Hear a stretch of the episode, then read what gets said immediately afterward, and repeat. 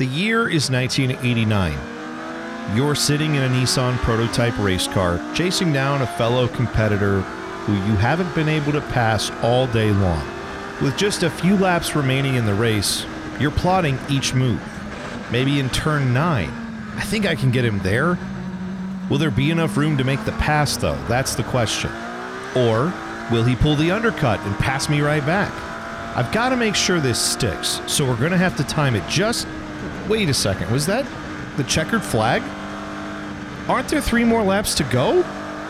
Today on Stagger, we'll talk about what happens when an official gets it wrong and whether or not the checkered flag is in fact sacred. Turns of loose coming into the front stretch. Tommy changed the entire throttle system last night, the night before a race. But, oh, he can't do that. But we want to thank you tonight for these mighty machines that you brought before. Welcome to Stagger, where we explore motorsports heroes, legends, and myths. I'm JD Smith, and along with my brother Derek Smith, we are building a community of people who love motorsports history. So if you like racing, if you like old races on YouTube. If you, this is an episode, by the way, for that, because this entire race is on YouTube. Check our Twitter link at Stagger Podcast to get the link to watch this race that we're going to talk about today.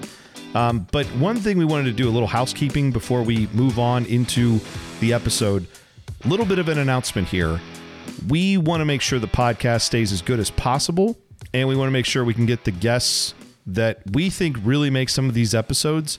Um, as such, we're going to drop our podcast schedule back to a once every two week schedule. So we will now release on a bi weekly basis for the majority of the year. There will be a few months in the off season where we hope to be able to do one episode per week because, well, it's the off season. There aren't a lot of races to watch, and you might get bored and want to binge listen to three or four or five podcasts at a time. And, you know, we want to give you that. So in the off season, we'll go back to once a week. But for the next few months, I think we're going to go once every two weeks and see how that goes. Hopefully, that means you get some better podcasts out of us and we get some better guests for you. We get some, hopefully, maybe a little longer podcasts too, because we don't have to rush every week to get it out. But just want to make sure we're getting you the best content we can. And we've had a lot of our listeners who said they like to stack up these episodes and listen to them two or three or four weeks in a row all at once. So we're going to kind of spread them out a little bit and that'll give you a chance to kind of build these episodes up and then just boom, listen to a bunch of them whenever you want. Um, also, hopefully, if you aren't following us yet, you can at Stagger Podcast on Twitter. We have a contest going on. Well, depending on when you're listening to this, there's a contest going on where we're giving away some diecast. We're going to try to do more of those as well. So if there's something you want to see us give away, um, particular diecast that you've been looking for, let us know. We've got a big collection of them. We're going to be giving some of that stuff away over the next few weeks as well. Follow it all on Twitter and Instagram at Stagger Podcast. All right, on to the show. Derek, what do you think of when I say IMSA in the 1980s? Cocaine. Probably. well, you know what? That's a, that's a good place I to guess start. is that everything in the 80s? yeah, everything in the 80s was fueled by cocaine. There were like school children lived on cocaine. Churches ran on cocaine, everything. Because that's all we ever hear in like pop culture about the 80s like it was fueled by cocaine. Cocaine everywhere. Falling from the sky. cocaine was uh, not necessarily a central element to our story. um, but that's all right. That's a good starting point. Like the 80s You were asked me what I thought about the IMSA in the 1980s. That's well, and there the were yes, that came mind. there we've we've talked about it, and I'm sure we'll talk about more throughout the series of this podcast. Yeah, there was a lot of drugs in racing, uh, especially in the 80s. Um, but the good news is this story doesn't center around any of that. This story actually centers around, I guess, maybe you could say. A person who is an official at this race, who maybe later we find out is on drugs because they made a Mm-hmm. really ridiculous decision here. But let's get into the story of what actually happened. This race is the GI Joe's Camel Grand Prix, I love it. a kid's toy right next to a cigarette company in the name of the race. It's a kid's toy holding a cigarette. You get the cigarette, you get the Camel Joe version of the G.I. Joe. Yes, that's right. He's smoking smoking GI Joe. That's right. This was of course when they had Joe Camel, which was the cartoon that then got banned because that was appealing to kids too much. So Wait, yes. Real quick before we move on from this, one time Jimmy, I I was, and a long time ago, I, I had credentials to uh, Rolex uh, 24 practice, and I asked in a press conference of Jimmy Vasser and Jimmie Johnson. They were driving on the same team, and I asked them what did Jimmy Vasser get as a trophy because now they get a Rolex watch if you win the race. Yeah. And he's like, man, I don't think we got paid hardly anything. We just got a carton of camels. He's like, That's it's right, a lot yeah. different than it was back in the whenever he won. So, So that was that was at a time where it was literally called the IMSA Camel GT. That Right. was what they called this series, and this was round ten of that series. Right, Camel was a big sponsor back then. This was July thirtieth, nineteen eighty nine, at Portland International Raceway, which is a one point nine one five mile track. I believe they've slightly extended that track now and put in a little extra kink into the track that makes it slightly longer. But at the time, it was a one point nine one five mile track. Yes, racing kink. That's Yeah. right. Mm. that's Don't yeah. Google that one, kids. That's going to be bad news. don't don't put that out there. Um, now, the length for this race was 97 laps. However, it didn't. Well, it, it did go to 97 laps, but the winner was decided on lap 94, and more on that coming up. For 11 straight years, headed into 1989, the winner of Portland went on to win the season championship in IMSA. Wow. So, I mean, Portland was not the last race of the year, but it was one that pretty much gave you an indication of who was really good. So, let's talk about the principal drivers involved in this situation at the Camel GT, G.I. Joe Camel GT in 1989 in Portland. Jeff Brabham, driver of the Nissan Electromotive Engineering GTP ZX Turbo number 83. is that the iconic blue, red, and white Nissan Yes. that, that from is- the '80s? That Nissan you're talking about? Yes, that is. that was a slick car. it was a great car. Talk it was racing kink. Yeah. Racing kink. Oh, Gosh, that's Yeah, gonna be a I love it. now. It's great. Hashtag racing kink. So yeah, that one definitely was. And the other the other driver involved here was Price Cobb, which that sounds like someone who vacations in Nantucket, like and has a home there, or like Martha's Vineyard. I don't know. You can't. Your if your first name is literally a unit of money, I assume you're rich. And your last name's Cobb. Price Cobb, yeah. Uh, Yes. uh, And he's got to be from like Augusta, Georgia. I don't You know think what I he mean? is. I think he's from Colorado, actually. Now that you say Price that, Cobb. I I didn't do a ton of research on like See- his background, but I do believe I saw that he was from Colorado. This is the great thing about this podcast is we could literally just be like, oh, we should do a podcast on Price Cobb. Hey, we should do a podcast on Brabham. and by the way, Price Cobb was driving the Tom Walkinshaw Racing Jaguar XJR 10. Wait, wait, wait, wait, wait. Okay, let me. Memory serves me correct. This is the red, white, and green Castrol car. Let me tell you what, man. Oh man, The Castrol livery on a race car. I don't uh, like. John Force had it, right? Ugh. Castrol GTX on the on the the My- funny cars he used to run. Just raised a little bit.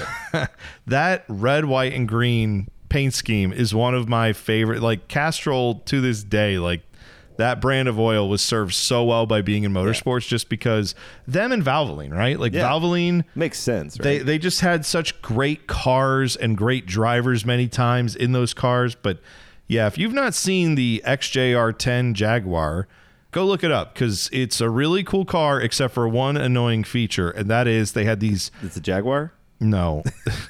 it's that they had these awful wheel wheel covers on the back of the wheels, which was a thing like they were doing for like aero purposes at the time and ground effects and all that stuff. And I'm sure it worked, but it uh, I just think they look so ugly. There are pictures of these cars without the wheel covers, and they look so much better without the wheel covers than with. Ugh. But anyway, it looks and everything. Of course, it's how fast you go around the track, and It's, this it's was a pretty quick a- car. It's at least worth a good tenth just to look good. Yeah, that's right. I if mean, you any any driver will tell you that. Look good, play good. Yeah, right. Exactly. Look good, feel good, play good. If you That's have what a they always bad say. uniform, it's worth a couple points off the board in basketball or maybe a run in baseball. It's the same thing applies in, in racing. If you got a good livery on your car, it's worth a tenth or two. I think so. Let's talk about these two drivers, then we'll talk about the cars. Jeff Brabham was inducted into the Motorsports Hall of Fame in 2004.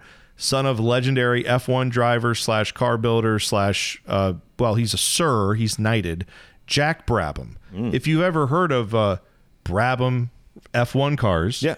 that's who they're named after. That's Jack Brabham. So um, the guy who at one point ran Brabham and owned that team was a guy named Bernie Ecclestone. So just No. yeah, that's what he did before he became the the main guy in well, and while he was the main guy in F1 in the late 70s. Yeah, but Brabham was a make of car. It was it was it's just like McLaren, right? Yeah. That's also named after a famous driver. He was involved with it. That's Jack Brabham. So Jeff Brabham is Jack Brabham, Sir Jack Brabham's son. Jack Brabham, Sir Jack Brabham, won three F1 titles. That's how, you know, again, legendary driver. So Jeff is his son. Jeff was most successful in IMSA, where he won the season championship in four consecutive seasons. He also made a ton of starts in CART. So he was an IndyCar driver. He had 10 Indy 500 races that he entered. He also won the Bathurst 1000 in the Australian Sports Cars Championship there. So he's a fantastic driver. He comes from a fantastic line of drivers.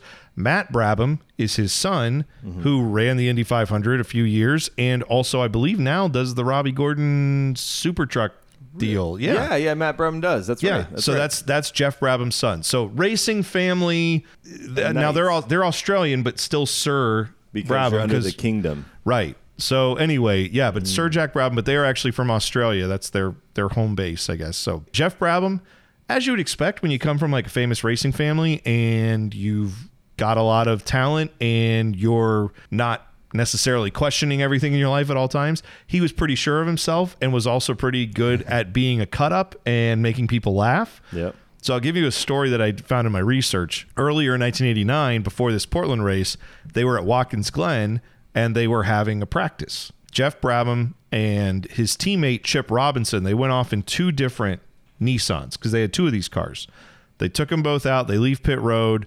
They speed off towards turn one, and then the crew loses sight of them. 10, 20 seconds later, Brabham comes on the radio and says, Chip spun me.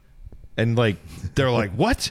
And then R- Chip Robinson gets on the radio almost instantly and says, "Uh oh, Jeff's gone off in front of me. I misjudged the corner. I'm in the fence." And so the team is like, both of our guys just wrecked each other out of the first couple goes in practice. Like didn't even get through a full lap. And so for a minute they're like pissed off and wandering around and thinking, what are we going to do? And then they see two bright blue, white, and red Nissans just streaking hmm. down the front stretch. None of that actually happened, but it gave them like a minute of being panicked. So and that just shows you too. There was a time in racing where we did not have telemetry. We don't have the cameras. We don't have the pit box. You know, No, or, the, or no. the paddock wagons, whatever they call them in F one. You don't have the board of screens to look at your car and track it throughout the entire race. I mean, I'm, I mean, it's it's crazy to think because right now on, on our phones we can get any of the F and the F one app, the you IndyCar can get app. telemetry from Telemetry, about any NASCAR track app. in the world. You can find Yeah. like there's there's apps for, you know, you can find a dirt track in Alaska if there is one, and, And get telemetry it. from it. Yeah, you could watch it, or it, certainly get the telemetry at least to know if a car is still Well, running or not. Yeah, or uh, yeah, not even maybe at least the t- live timing and scoring. Yeah, that's what I sure. mean. There's like a yes, four that's what I meant. Live timing, right? You can at least see like this track. This car is still on the track, right? That's Jeff Brabham, an incredible driver, funny, quick witted, all the above. So you know he was a star in IMSA in the late '80s, no doubt about it, and one of the best drivers there. Price Cobb, he was a great driver as well. He's most known for two things. He won this little race in a French village called Le Mans uh, in 1990. Said it right. I occasionally will give you the right pronunciation. He won that in a Jaguar, which I can't say Jaguar. It I, I did say it earlier in this podcast. I'll probably say it again. It's a Jag. Just play it safe. I, that's what most of what my notes are is in the Jag because Jaguar sounds like something you say when Sounds like a you've never condition. heard of the car, but like a Jaguar, I can't. I don't talk like that regularly, so I would never say like Jaguar XKR 10. But it does sound much better when you say it that way. and uh, I'm sure Tom Walkinshaw, who prepared these cars, was probably someone who said Jaguar. He was a Scottish racing legend. He also owned the IMSA car that Price Cobb drove. Price Cobb at this point had not won Le Mans, but he was going to win it the next year in a Jaguar, very similar to the one he was driving in this race. He also is known, Price Cobb eventually was known for being one of the winningest drivers in the Porsche Cup uh, as well. He now coaches young drivers and helps them when they're trying to get up the ladder from one discipline to the next. He kind of runs them through, tells them what they're doing wrong, that kind of stuff. So, yeah, very cool. These two guys both excellent drivers. That's the the two that we are dealing with in this race. Now the cars. I talked earlier about the Nissan GTP ZX Turbo. It was on its way in 1989 to winning 10 of the 15 races in the GT prototype class in IMSA. Pretty dominant car. Just to give you a little mindset for Nissan back in 1989, They had tabbed Electromotive Engineering to build the sports car and race it in IMSA.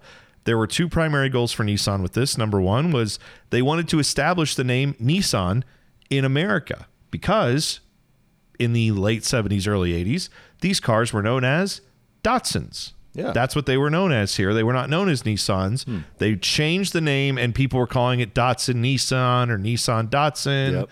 And so they were just let's just get rid of Datsun. We want to be known as Nissan. So if you look at these cars as you pointed out, what were the colors of this Nissan?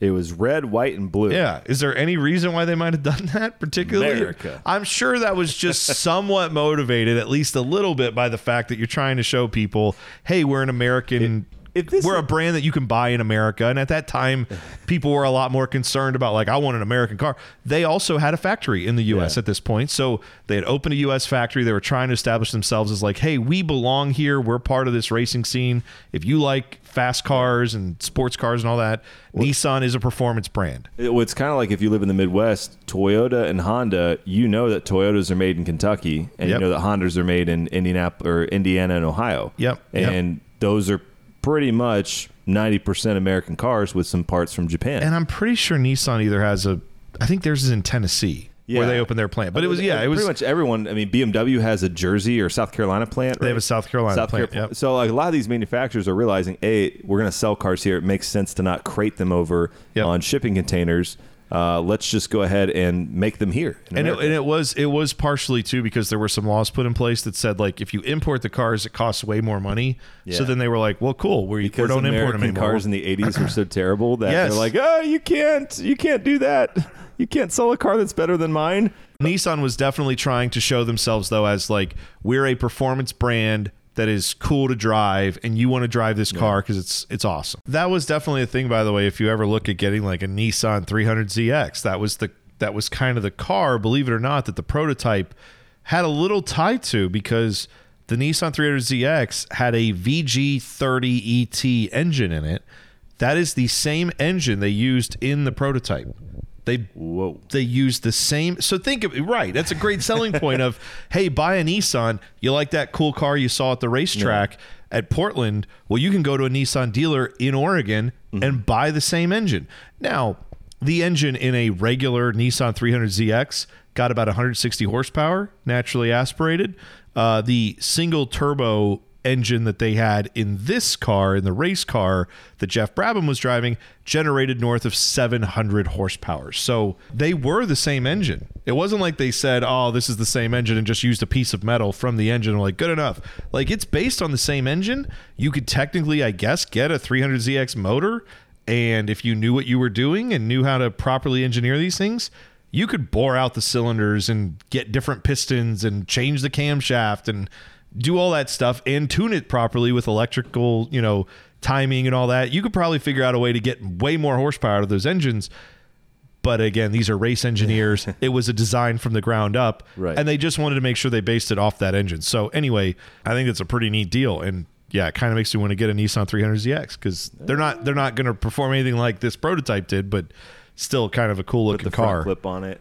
Oh, it's a total 80s car. Nissan 300ZX. A lot of people know them from the 90s where they got smoothed down and they look really like streamlined. Yeah. I'm talking about the ones from the 80s that still looked like a Datsun 240Z. That era of car, it, I love. I think they look awesome. So Nissan had come really close to winning IMSA's Constructors Championship in 1988. They skipped the Rolex 24 and the Sebring 12 hour race at the start of the season because the car wasn't quite ready. And they still only lost to Porsche by one point. So that was the other thing Nissan was trying to do at this time. With sandbag? No, they were trying they were trying to show up the Porsche 962s. Porsche gotcha. 962s were like the class of most of the sports car world in Europe, in the US. They were in, in Porsche 962s. You may say, I don't know what a Porsche 962 is. You've seen a Porsche 962. If you've ever looked at any old mm. footage of Le Mans, if you've ever watched a Rolex 24, footage from like the 80s at all, you saw a Porsche 962. They were the one of the best cars ever built. So that's what Nissan was trying to do was say, "Hey, that Porsche 962, we beat it at the track and you can get that same engine in your street car." Nice. Pretty genius deal if you can do that. Jeff Brabham won the drivers championship in 1988. So that's how good they were. He as a driver amassed the most points even though the car because different people drove these cars from time to time. The car itself did not get enough points to win the constructors championship, but mm. He still won the drivers championship. So they were really good in 1988. So why do I give you all that background? Well, 1989, this car is now fully shaken down. They've got all the problems worked out of it. Now that they've got the problems sorted, this car was just bad fast in 1989. I will spoil this for you. They won the championship in 1989. So they were they were already the clear-cut favorites of the field. They won 10 out of 15 races. They were great. But in Portland, they couldn't quite get around the Jag. The Jag was actually the better car that afternoon. At this time, Jag was on a different level than the Nissan team in IMSA. The XJR 9 chassis had just won the world championship and the 24 hours of Le Mans in 1988. So you would think, well, that's got to be great for Jag, right? The XJR 9 was fantastic at that time. It was beating the Porsche 962s, in fact, that Nissan was also trying to beat. Tom Walkinshaw, the guy I told you about, ran this team for Jaguar. He ran these cars in Le Mans. He ran them at Daytona. He ran them anywhere there were sports cars. He was the guy for Jag. That was who they hired to build this car. But that car in 1988 was based on a V12 naturally aspirated engine. And Walkinshaw realized there was a problem. Problem was engines were getting smaller. Mm-hmm. When the engine's smaller, Derek, what does that do to you? Like your center of gravity for your car, the weight distribution in the car? Messes it up. It messes it up, but it also allows you to put weight in other places that make your car handle better. so if you got a big giant V12 sitting right behind the driver, Yeah. that's going to put a lot of mass just right in the center of the car, Right. which is fine. But when you have minimum weight requirements and everyone's trying to be right at that minimum, if you've got 300 pounds of your engine that you can shave off because you go to a smaller engine, that's going to allow you to put 300 pounds at different places of the car to make it handle better. Absolutely. So the movement in all sports car racing at the time was to go to smaller engines with big turbos that spooled up and let these cars get ridiculous horsepower. Jaguar decided to go from a V12 to a six cylinder engine, a three liter engine with twin turbos because that's a lot lighter, saved a few hundred pounds, but they thought that could be just as powerful and just as badass as the V12. So that engine, believe it or not, in this race, there were two Jags entered in the race. One of them was an XJR 9 that had the V12. One of them was an XJR 10 that had the three cylinder or the, the three liter six cylinder. That three liter six cylinder was the one that Price Cobb was driving, and that is the one that actually got on the pole. That Jag Really? outqualified the Nissan, which is weird because all throughout the year it really hadn't been doing better than the Nissan, but in this one race it just was slightly better. Nissan had taken seven out of nine poles in 1989 at that time, but like I said, the Jag got the pole. Jan Lammers was actually the driver for that car. He was he and Price Cobb were the teammates who drove that car. The cars can reach speeds of 180 miles per hour at the time on this track on the straightaway. Mm-hmm. Turns were not the widest you were ever going to see at Portland. They're pretty narrow. Qualifying was a huge deal because there are not a lot of great passing points here. And getting off the final turn before the straightaway was extremely important. You had to basically either qualify well or be able to get off the final turn and get onto the straightaway, get the power down quick. The weird thing is, the Jag, according to everyone who was there, shouldn't have been on the pole. The Jag, according to everyone with a stopwatch and every engineer and everyone who was watching this at the start finish line, they timed the Nissan as getting around the track quicker, start finish line to start finish line. But on the qualifying lap, they don't take the time at the start finish line. They take the time at the end of turn nine. As you're getting off that last corner, that was the last timing Oh, block. time- Yeah. So the Nissan, once it got off the corner, apparently would pick up a little bit on the straightaway hmm. in qualifying Oh, over the Jag. And so at the line, people were like, well, that was quicker. But where they did the official timing and scoring was actually up the track a little bit further. And for whatever reason, the Jag, probably because they got more of the straightaway speed from the previous lap. Mm-hmm. So it turned out that Jan Lammers got this car on the pole. Price Cobb was the other driver, and he was the one who was in this car at the end of the race when all the drama kind of happened. But we'll get to that. Brabham was second in the Nissan. So Jag Nissan 1 2 in this race. Initially, Brabham falls pretty far behind the Jag of Cobb and Lammers by as many as four seconds. But soon the Nissan was back in good stead, running just behind the Jag. Part of that was the Electromotive team, the Nissan team. They had one of the best pit crews in IMSA history. Um, There was yes, there was a story earlier in this season where at one race, the Electromotive team's pit crew was getting their cars out of the pits 15 seconds quicker than any other competitor. What? Right? That's a ridiculous advantage. Like a second or two at a pit stop is insane right now. Yeah. So they were one of the first pit crews in IMSA that were really good at just get in, get this stuff off, get it back on, get them back out on the They track. probably made, made up a system and a process, and it, it's interesting because IMSA is not really known for its lightning fast pit stops. If you watch the Rolex 24 or any IMSA race, the car comes to a stop. There's tires set out. There might be one guy that's out, but if not, everybody kind of comes out there and they set up. They take the tires off, and there's a cameraman that walks around the car from the front to the back. Back to the front, back to the driver's side, and it peels out and tries to hit him. You know, that's as, Yeah, as yeah. the joke goes. But it's it's not anything like you know an F1 stop or even a NASCAR stop or IndyCar stop. NASCAR and IndyCar anywhere from you know 10 to 15 seconds depending on what's going on there. So just the fact that they made 15 seconds up shows you how far pit stops have come, but also that they were the first team in IMSA to really make a focus on you can do all these stuff you want to on the car, get a better driver.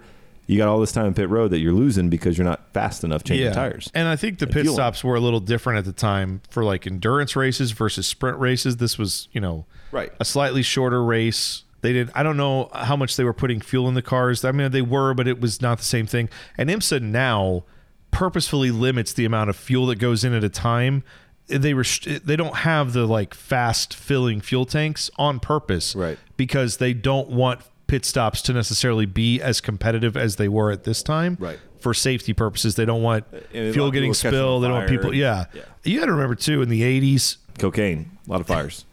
Yeah. a lot of people not paying attention. Yeah, there were there were a lot of fires. There was a lot of cocaine, I'm sure, but also there was like stories of guys getting penalized because they just chose to come down pit road at 100 miles an hour and then zip into their pits and then leave because the time penalty one is wasn't as bad as if you just went pit road speed. So like they still weren't quite there as far as fully getting how to make pit roads safe. They've done that now, Right. But at the time, it was still kind of the Wild West. So anyway, Nissan was really good. This electromotive team really good at getting their guys in and out quickly. Also, as good as the Nissan was on the track, they they think they could have been better against Cobb and Lammers in the Jag at Portland because Nissan's engineers and mechanics at the time believed they were running about two seconds per lap slower than they were capable of because they were stuck behind this Jag. They could not get out in front of the Jag for whatever reason. They kept being kind of stuck behind it. So this entire race, if you want to watch it, is on YouTube. We'll post a link on our Twitter at Stagger Podcast. The guys who were uh, calling this race for ESPN Speed Vision, if you remember that lovely yeah. product, I love uh, that was Bob Varsha and Doc Bundy on the call for this race. So it's cool to be able to watch a, you know, a lot of these historical things we talk about. You can't actually see the races. This is one of the ones you can. 1989 Portland IMSA. Just go Google that on, put that in YouTube, put that on Google. You'll find this race. You can go watch it. It's about two hours long. During the race, you had a classic ingredient for a great race. The Nissan was the better car in the corners. It would get right up to the Jaguar. It would be right on its tail, and then the Jag would just put the power down slightly better than the Nissan and scoot away on the straightaways, which is going to come into play here because on lap 88, Jeff Brabham, who had been this entire time trying to get past the Jag, now Price Cobb is in this car. Jan Lammers had driven it for a while. Price Cobb's back in the Jag. Mm-hmm. Brabham gets to his bumper, gets to turn nine, the last turn before the big straightaway Right. tried to move Cobb out of the way. Brabham kind of sideswipes Cobb's car. They both spin out into the grass. Now they've got such a lead, no one else comes and passes them. But they both keep their cars going. No one gets stuck. Cobb gets out of the grass first, and Brabham is still behind him. And you got to figure at that point, this is 88 laps into this race. It was scheduled to go 97 he's probably thinking like I've got to make a move. I've got to do something because I can't get this guy on the straightaways. I've got to get out in front of him in the slide job. corners and Yeah. yeah, slide job. Got to do it. Got to do it. It's go so time. that did not work on lap 88. So was that his last gasp? No, it was not for Jeff Brabham, but more on that in a second. On lap 94, this is the part of the race where everything kind of turned the race upside down. Price Cobb is still in the lead in the Jag. Jeff Brabham hot on his tail. For unknown reasons, David Long was the official start of that day. I didn't find a lot of background information on David Long, and if he decided to go into witness protection after this, I can't blame him because he maybe just felt so bad about what happened, but he just waves the checkered flags. The lap that it was supposed to go to was lap 97. Now, I went and watched this because again, this this is on TV. Hmm. I watched this to see can we see, you know, the checkered flags because they don't always show you the race. They don't zoom out all the time, especially if they're not thinking that there's going to be a checkered flag randomly. They're, not might- showing all they that. Might, they might be zoomed in on the car and not really zoomed in on. Yeah, the, they're- the they're flags. zoomed in on the action on the track. on the perspective of the track. So here's what's really interesting to me. I'm watching this race on YouTube. As they come down on lap 94, there is a flag man, and he's going wild. Like doing the flags the way you would, you know, two Mm-hmm. Right. checkered flags, bending down, waving them, all this stuff. And on the broadcast, Bob Varsha and Doc Bundy don't even mention it. Like they don't even say oh, there, there's no. Imagine now if you're watching like an IMSA race or a NASCAR race or an IndyCar race of any kind, where number one, I'm pretty sure that was lap 94 because I saw the guy waving flags like crazy. It's such low grain and hard to see. I couldn't even tell if they were checkered flags, but the way he was waving them is the way that people wave checkered flags when they're you know the end of the race. They didn't mention it on the broadcast. Also, there's not like a lap number up on the screen where they have like the rundown like they do now where they have a graphic up all the time that tells you everybody. They didn't have any of that up there. So I assume that was lap 94. That's the only instance I could see that even looked close to the idea that someone was waving a checkered flag. If you watch the two cars, they don't even react. They're both just flying down the straightaway. They keep going. IMSA, very quickly to their credit, realized what was going on and they radioed to the teams and said, ignore that checkered flag. We don't know why that guy's doing that. That's not the end of the race. You need to keep racing. So instantaneously, Brabham in the Nissan, Cobb in the Jag, they stayed in the same spots, one and two. Cobb did not like let off the gas and like, yay, I won, and then Brabham passed him. This that did not happen. They were about as close before this as they were after. I didn't see anything where like there was a noticeable lift or any noises that seemed to indicate that. And again, we're watching on a TV broadcast. Maybe if you were there, you would have seen something, but from what I could see, they were focused on these cars as that lap appeared to happen. Nothing really changed. So it didn't affect the race in that way, but there was definitely a checkered flag on lap 94. IMSA clarified all this, got the teams to keep going, said, You've still got three more laps to race. They did. And, and he only did this for a few seconds, did uh, David Long, the starter. And then they he pulled him back down. He was told you don't do that, and they they fixed it. In the background of the TV broadcast, if you go and check it out, there is it sounds very faint, way off in the background, but it does sound like you can hear someone going, "Oh, what are you doing?" Like you can hear almost like someone saying, "Like what? What was that? What was he doing?" Kind of like me when I don't have the mic up to my mouth. Right. Yeah. exactly. Right. That's what it sounded like. But you don't hear Bob Varsha say anything about it. You don't hear Doc Bundy say anything about it. Now it could be they didn't catch it. It could be they just knew this guy was wrong and stupid. But it, it- I don't know what the reason was they didn't mention it on TV. This is a joke that only the nerds are going to get. But was Paul Page in the background saying, "Wheldon, Wheldon"? yeah, it could have been. Could have been. Absolutely. Yeah, I don't know. That's right. Paul Page. I just hang out in the background. Broadcast. Yeah, it, it does help if the broadcasters on the call are actually paying attention to the race. But another story for another day. We got to do that one on Dan Wheldon's 500. That's that's going to be a great one. Oh yeah, absolutely. That that oh Yeah. what a, yeah. Let's call J.R. Hildebrand and say, "Come on down." yeah, I think talk about gonna- I mean, it. we could talk about Pikes Peak and that. I mean, wouldn't be great? I'd rather talk to him about Pikes Peak than about the time he almost won the Indy 500 he except for the final about corner. drying than Yeah. than turn four at Indianapolis. Yeah, But true enough. So neither Cobb nor Brabham seemed to gain an advantage. They stayed 1 2 like they had been the whole time. Then on lap 96, one lap before the scheduled end of the race, Jeff Brabham makes his move in the Nissan on Price Cobb in this Jag that Nissan could not get past all day long. They are at the all important turn nine slash 12 of the track, the last one before the straightaway. This is on the next to last lap. And Brabham in the Nissan comes up and bumps Cobb and just does it perfectly this time. Hmm. Doesn't sideswipe, doesn't knock both of them out, just lifts his right rear wheel off just ever so slightly off the ground, gets him just a little bit squirrely, and then zips right underneath of him. They hit the straightaway. Brabham puts the power down in the Nissan and flies away. So on the last lap, he makes a brilliant pass, next to last lap, Yeah. brilliant pass, holds on for the final lap, and looks like he's going to be like gone Yeah. for like two seconds. I mean, he just pulls away like the. Nis- like the Nissan, uh, you know, engineers thought he would this whole time, and he goes on to win the race.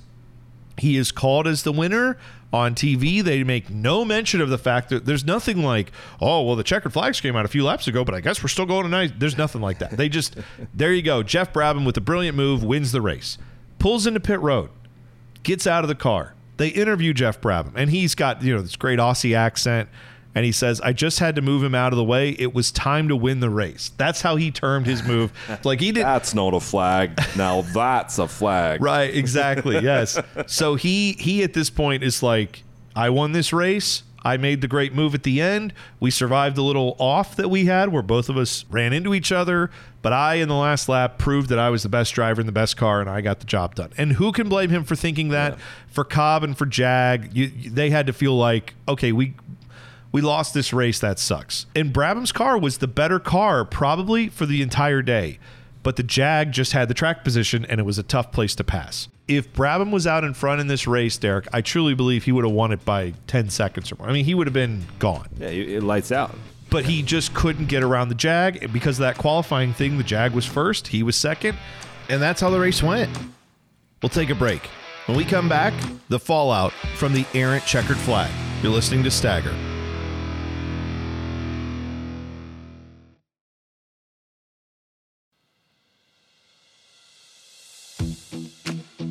Welcome back to Stagger. They do the post race interview, the broadcast signs off. That's it. Jeff Brabham's your winner. And of course, we know what that means at Portland now. 11 of the last races, the winner at Portland goes on to win the championship. And that seemed right because Nissan was dominating this whole year. Except Jaguar actually is credited with winning the race because IMSA decides retroactively after the race is all done and everybody's gone home that night they look back on what happened and they say well lap 94 that's when the checkered flag waved and this is auto racing the checkered flag is sacred according to IMSA they say once the checkered flag comes out that's the end of the race. We can't go changing the rules and changing what happened. But we can change the result. We can change the result after the fact, apparently. So they said, look, because the checkered flag waved, we cannot know if that affected anything with Price Cobb or with this car or with anything else. And, and of course, Jaguar, after the fact, said, oh, yeah, if it hadn't been for that checkered flag, you know, we lifted a little bit and he caught up to us. And that was part of, you know, after the fact, of course, they're all going to say, like, yes, this greatly affected our race. But it technically, watching it from every angle that I saw, there's nothing you could say there. It wasn't like Brabham just like pulled out, instantly went past him, and then they were like, wait, what? No. Hmm. Like, this was multiple laps of Price Cobb and the Jags still out in the lead. And then Brabham gets him in the final turn of the next to last lap. So this was not there there were there was five minutes in between when that actually occurred and the actual pass that changed that that ended the race more or less. Think about it from Brabham's perspective though. He thinks the race is going to 97 laps. What does he do on lap 96? Bumps the guy out of the way, makes the pass. Hmm. If the lap if the race is going to lap 94, don't you think he's going to make that pass or attempt it on lap 93? I mean, isn't that how this typically works, right? So Right. If you're changing the distance of the race, it changes your strategy. It changes everything you're doing. I don't know if they had all this technology back then, but usually you can change the fuel loads to run a richer load, so you're burning more fuel to get more power. You're having you know different dials on your steering wheel if they had that technology back then. I don't think they had as much of that back then, but you're but you're, But, yeah, you're mean, right. You that- run the race happened- differently. If that happened today, it would be one of the biggest controversies of recent times because you plan out and look at IndyCar for example. You have push to pass. You're saving your push to pass for the last few laps. Yeah. So if they if they shut off three laps early and they call it the race, you would have been using you'd have been on the button back on lap 89, Yes. 90, Right. and not 93, 94, 95, 96, Well, 97. that's exactly right. But they decided, did IMSA, okay, this is it. The, the checkered flag matters. We're going to give the checkered flag. And when that happens, the race is over, even if it was a mistake. Nissan, of course, was pissed because they're like, we won that race. The Electramotive engineering team, they were mad and they said, this was our race. We should have had it. It's BS that you're taking this away after the fact. The LA Times, I have a report from them from August 2nd of 1989. Remember, this race was on July 30th, so took a few days.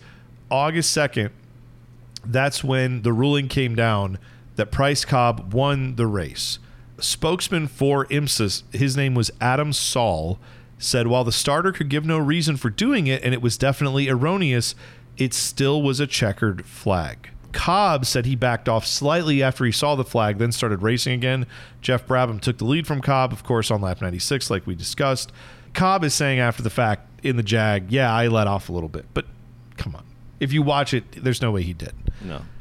IMSA held the results as provisional until the appeal could be heard because Nissan, of course, appealed this. Electramotive appealed this. Former driver John Gordon Bennett, who was IMSA's commissioner, was going to have the final say. Had an appeals hearing. They spoke. Nissan did explain their side. The Jaguar people explained their side. Bennett decided to get other people involved. Even though it was his final call, he said, Well, if whatever I decide is probably going to be unpopular with somebody, I'm going to get three other experts and bring them in, and then we're all going to hear this, and then we're all going to make this decision together. Right. The panel concluded after hearing all this and weighing all the options, they said although it was incorrectly displayed, the checkered flag had to be honored. You have to take the checkered flag when it comes out and say, "Well, that's the race." So I guess arg- their argument theoretically would have been. Now I I struggle to believe this. Right. But their argument theoretically could have been if on lap 35 of a 97 lap race, the guy accidentally waves a checkered flag, well, then that's the end of the race. Like, Yeah. I don't know that they would have done that in, in practice, but three laps before the race, maybe that makes it different because it's that close to the end as Yeah. opposed to halfway through the race or something. But although this was the commissioner of IMSA, John Gordon Bennett, and his commission, that group chastised IMSA leadership, which hmm. he was a part of, but said this cannot ever happen again. It's ridiculous that you don't have a system in place to prevent this from happening.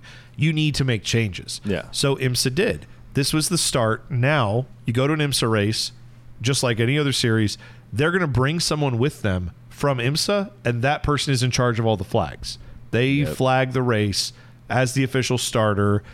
That is someone who is a part of the IMSA group, not someone who just works in Portland Not at this SCCA racetrack. track worker. Yes, Yep. right. So this was this was not going to be an amateur or someone who does that part time or whatever you want to call that.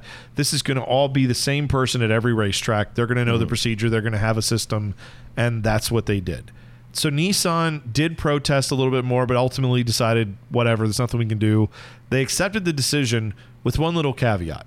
At the next race in San Antonio, Nissan handed out a wonderfully designed lapel pin showing the number 83 car, the one that was the winner on the day, showed the number 83 car, a checkered flag, and the words Portland 1989. Nice. I want one of those pins so badly because that just knowing that they got a pin made instantly to be like, yeah, you know we won. Screw you and your stupid trophy. We have a pin. Also, I fail. I forgot to mention there was one other aspect to that pin. There was a large screw going directly through the car on the pin. so they were letting everyone know, hey, not only do we win this race, we got screwed, and I think that's hilarious. Um, so great. That's the uh, that's the end of this saga, I guess. I have a couple questions for you at the end of this Yeah. deal. Do you think IMSA made the right call? No, I don't think it's the right call. I think it should have gone to 97 laps because it was not. It, this is an IMSA race, and IMSA had the, the race scheduled for 97 laps. This race was offic- was unofficially shortened by a rogue flag waiver. Yes. Right, a, a local track worker who was not in tune or missed the call. They might have said three to go, and he thought it said one to go, and he waved the flag too early or something like that. And it was a mistake. But to me, this is a mistake that the governing body is there to say, whoa, whoa, whoa, whoa, whoa, keep going to 97. And then the sanctity of the flag, it should be the sanctity of the race and the and the sanctity of the call of the governing body. Well, if you're a governing body, exactly right. You have to govern, and it doesn't matter. I mean, you could wave a, a you know a checkered flag could be in someone's uh, kitty or some some bag on a corner, and if a guy waves a corner checker flag, and whoops, I meant to wave the the, the white flag, which in ra- which in road racing and IMSA means like. It, there, there, it's a different meaning for a white flag in road racing than it is for it doesn't mean last lap or whatever. Yeah, yeah, He grabs the wrong flag. Whoops, the checker flag. Oh my gosh, big mistake. It gets caught on camera. Some guy's like, wait, hold on a second. Lap five, I saw a checkered flag. Okay, Em. So does that mean that out of turn five, this car that took it first gets a checkered flag? No, of course not. So in this instance, to me, this is nothing more than a mistake by a local track worker. You you fix that after the race by making sure that track worker stays in the corner or is terminated or whatever doesn't come back and you say we still have a 97 lap race there's no no Well, darkness, and- and- no other delay that would tell us we could not finish this race. And you have radio communications. You're not sitting there with chalkboard in the 50s. You can tell all the hey, hey guys, they hopped on and say, nope, nope, nope, that's not the right flag. And then you go back after the race and say, actually, it was. To me, it's like I'd want to know who is who who is eh, eh, i- i- were they trying to keep Jaguar in the sport? Were they trying to attract a new driver, maybe an F1 driver that drove a Jaguar? I don't know. I don't. I don't think it's There- as there's a lot complex as that. I think they looked at it simply as oh, it's conspiracy, man. It's a Yeah, racing everything's a- conspiracy. that's. Is it a racing kink? Do we know if it's that? It's not a kink. It's a racing conspiracy. What if it was both? What if it was a conspiracy What if the what if the move happened in the kink? Then it would be a racing kink conspiracy. a kink in the kink. Now we've broken the matrix. Thank you. I think you're right that you've got all the modern technology, and they could look at the situation and go, it, nothing really changed. If think about the two arguments being presented here. TWR Racing, Price Cobb, Jaguar team, they're saying you threw the checkered flag. We were in the lead. We should get to stay in the lead because we took the checkered flag first. End of discussion. Nissan is saying, and the Electramotive team, they're saying, yeah, Jeff Brabham couldn't get by your guy until the final lap where he did because that's when he goes to make his pass. He tried every other way to do it, couldn't get around him, and eventually said, All right, last resort time. I'm going to see if I can bump this guy. He executed it beautifully on the next to last lap, made the type of move you're supposed to to win a race. That's why he should win because we said it was going to 97 laps. We told you in the race after the checkered flag, ignore that, race to 97 laps. It there's no way Jaguar's position is logical. Their position is we didn't win the race, but we should have, so give it to us. Meh. Nissan and Electramotive's position was we did what we were supposed to based on everything we were told to win the race. And now after the fact, you're just retroactively picking a date and saying, "Oh, actually whoever was in the lead there, they win." It's it's like having the World Series and then being like, "Well, actually in September, uh, the Braves were in first place, so they win." Like that No, that's not Can you imagine that? Like that would be ridiculous. That's what happened in Portland and it's BS and I'm still mad about it because I love that Nissan and I think Jeff Brabham is an amazing driver and uh, Price Cobb is too, but that should have been Nissan's race and I don't know why I'm still mad about it, but I am. Well, I'm glad we're on the same page on something. Of course we it- are. Of course we good. are. Yeah. Uh, let me ask you this this final question here, and I guess it's that. Do you think they would make that decision now? I don't think they'd make that decision now. I think they would have kept it as is because of the scoring, the timing, the telemetry. Telemetry. They would say, "Whoa, whoa, whoa! We've got someone waving a flag. Our double check it. Nope, we're still good. We got three laps to go." Drivers ignore that. They they'd come on the radio, talk to the spotters, talk to the crew, everyone. They would make sure that that's the case. And if if you're asking me if the checkered flag is sacred of the go bowling at the Glen 200 or the let me see another one the um, Firekeepers Casino 400. Right. Um, no, Those are NASCAR races, but yeah, yeah. yeah. But I would say I w- I'm just pulling some race names out there. We're selling the names of the races, and it's not even to like prestigious brands like Rolex or whatever. So it's like, okay, if that's what we're doing, then you know, I, I, I would say follow the rules of the race. The races, unless it's been rain shortened, unless it's been you know a darkness delay because they don't put lights in the track.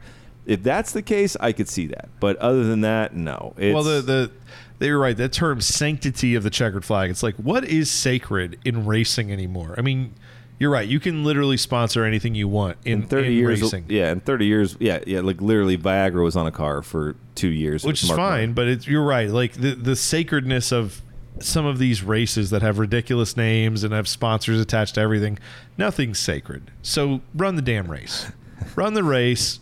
Run it to the The distance you said racers, you were going to go to. the racers group was an actual entity. So racing organization, sac- sac- sanctity of racing is it, it is it's an interesting cast of characters. We all like to go fast. We all like to drive and see cars that go fast. We've talked about this before about racing's a big family. So it brings a lot of people together from various backgrounds. And one thing that unites us is the fact that a checkered flag does fall on the race, but it comes down when it's supposed to. If someone tapped you on the shoulder, uh, if you're, uh, you know, walking down the sidewalk, busy sidewalk, and a guy taps you on the shoulder, you turn around and they're proposing to you on their knee, and they're like, "Oh my gosh, you dressed just like my fiance to be who is over there." Sorry. If you would have said yes, that's not a you're not engaged. You just met the guy. That's what happened here at this Right, instance. it- it He was like, yeah. "Oh my gosh, you had the same tan coat we don't on want that to. we, We don't want the to. other." Up, we don't want to upset bad. the sacredness of the Right. ceremony of a proposal. It's like, Right. yeah, but it was not. It was the wrong. a It was, the wrong person. It was a mistake. it was not. And and by the way, it doesn't mean Price Cobb was the wrong person to win that race. It just means at the time they hadn't finished the race. Right. You got to get to lap ninety seven. You got to finish it. yeah. Screw IMSA. It was a dumb decision. I love IMSA. And, I, and by the way, That was the old IMSA too. yeah, that was the old IMSA. But also, I love this era of sports cars because I know you went to this race too. But for me, my first ever race experience was going in the late 80s to watch the Columbus 500 in our hometown of Columbus, Ohio, where they ran these cars. By the way, did you hear the other city I said where they were running? San Antonio. San Antonio. You like they, the places they ran in Des Moines, in the streets of Des Moines, Iowa. See, okay, Like see, this, let's you're do this here, again. Let's bring some of these races yes. back to. Let's bring sports car races back into cities. Now, Portland was a purpose built is a purpose built racetrack, but I'm saying like, Yeah. you go back and look at this era of IMSA. It's great when you see where they ran some of these tracks. There were a lot of street courses, and I wish they would do more of that. It's really cool when you get a chance to to see like if you have a street race in Columbus or Cleveland, the Lakeshore. That airport still is has less traffic than it did when they when IndyCar or CART used to run out at Cleveland. That'd be cool to have a throwback race at an make it an event, and you have a company that owns all the bleachers. They can disassemble it and move it around from city to city across the years. I think it'd be great if you look on the calendar, you're like, oh my gosh, we got we got a chance to go to San Antonio, Right. and do a street race. Or oh my goodness, they're bringing back like just uh, IndyCar's doing Nashville street race. yeah, yeah. I, I'm, I'm sorry. There's a lot of people that if they went to Nashville Super Speedway, might be like, "We're booking our tickets. We're going down there. We're getting our cowboy hat. Yeehaw! Let's go to Nashville." But also too, you're a lot of people like I would not go to Nashville Super Speedway for an IndyCar race. I wouldn't drive seven hours out of my way Right. to do it. If I lived down there, sure. But I might drive seven hours to go see a, a Nashville street race. I've driven on the St. Pete circuit multiple times, just going in and around St. Petersburg. It's really cool. I was just there a few weeks ago, and you see from March or April, you see the tracks. You see the turn one, the rubber's still on the race. You go to Dan Wheldon Way, there's a curb that's permanently there. You still see uh, there like they haven't repainted the streets from. There's still cars that have all the tire tracks that are going down into the last part of the circuit. It's, great. cool, and you can just, you can pay twenty five cents a park there. I know, It's, it's like great, so. right? Street circuits to me have a unique value. Are they the best of racing all the time? No. But do they provide something very visceral and cool? Yes. And I think if we're going to go back to do anything, we need to go back to more street racing across all disciplines. I yeah, I love this era of IMSA. So thank you for humoring me on this late '80s version of IMSA, and uh, yeah, hopefully you find some enjoyment out of it like I did. Seriously, go back and watch this race though. It's a lot of fun to see what these cars looked like. There was all kinds of you know great names in this race, all kinds of great makes and models. So yeah, go check it out. Yeah. Thanks again so much for listening to this episode. Please give us feedback. And again, don't forget, we are going to put a link up to this race. If you want to watch it, the YouTube link will be available on our Twitter at Stagger Podcast. Same handle on Instagram as well. Leave us a comment. Let us know what you thought of this episode. Of course, you can also email us contact at staggerpodcast.com. We'd love to hear from you. Thanks again for listening to the Stagger Podcast.